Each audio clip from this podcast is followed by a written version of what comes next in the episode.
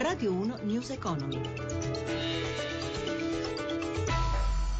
Ben trovati all'ascolto da Amalia Carosi. Giornata contrastata sulle piazze europee. Ci aggiorna Michela Coricelli da Milano. Sono in lieve rialzo le borse europee tutte, ad eccezione di Milano che soffre a causa del comparto bancario. Il Fuzzi Mib cede lo 0,93%, i titoli più pesanti sul paniere principale Ubi meno 3,85%, Unicredit meno 3,33%, poi le popolari Banco Popolare meno 2,88%, Popolare di Milano meno 2,87%, Monte dei Paschi meno 2,83% e fuori dal paniere principale il crollo di Carigi meno 8,88%. Appunto il titolo Carige. Perché? Cosa è successo?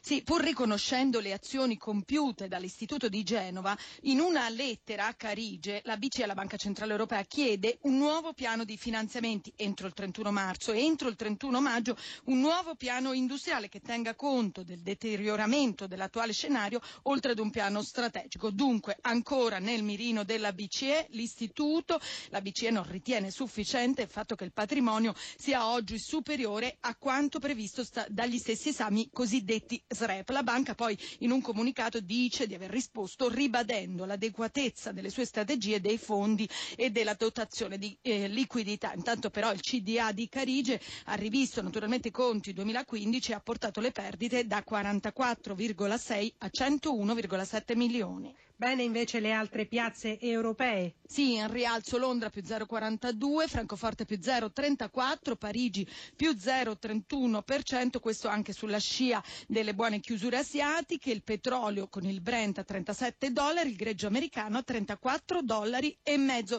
l'euro in rialzo sul dollaro. Linea allo studio. Grazie Michela Coricelli. La manifestazione sindacale di CGL, CISL e WIL del primo maggio quest'anno si terrà a Genova, come sempre in primo piano il lavoro, ma anche la previdenza e la contrattazione, con il nuovo modello di relazioni industriali varato dalle tre confederazioni.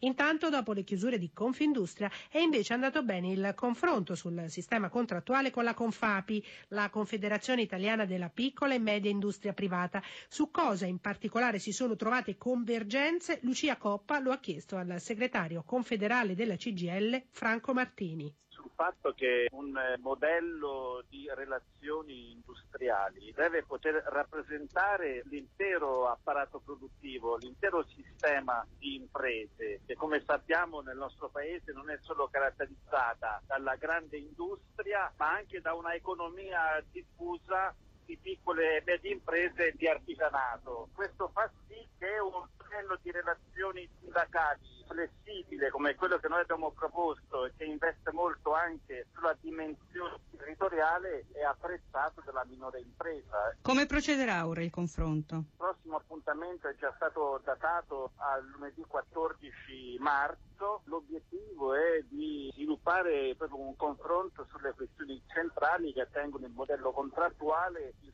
tema della partecipazione di queste imprese importanti e poi anche quello delle regole, perché anche in questo sistema di piccole e medie imprese occorre fare un passo in avanti nella rappresentanza di tutti i soggetti. Martini, intanto rimasta senza risposta la lettera al governo sulla previdenza, avete annunciato la mobilitazione sulle pensioni. A che tipo di iniziative state pensando? Tanto ad un momento di iniziative articolate in tutte le regioni d'Italia per lanciare un segnale al governo. Chiaramente se anche questo nuovo livello di mobilitazione molto diffuso nel territorio non dovesse produrre alcunché, è chiaro che noi non abbiamo intenzione di mollare, quindi è ovvio che questa mobilitazione avrà ulteriori sviluppi.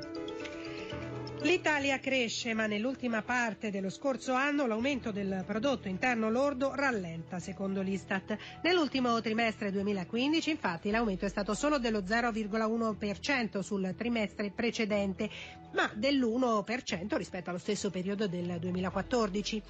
News Economy a cura di Roberto Pippan torna oggi pomeriggio alle 17.32. Ringrazio Cristina Pini in redazione. Da Amalia Carosi, buon proseguimento d'ascolto sempre su RAI Radio 1. Radio 1 News Economy.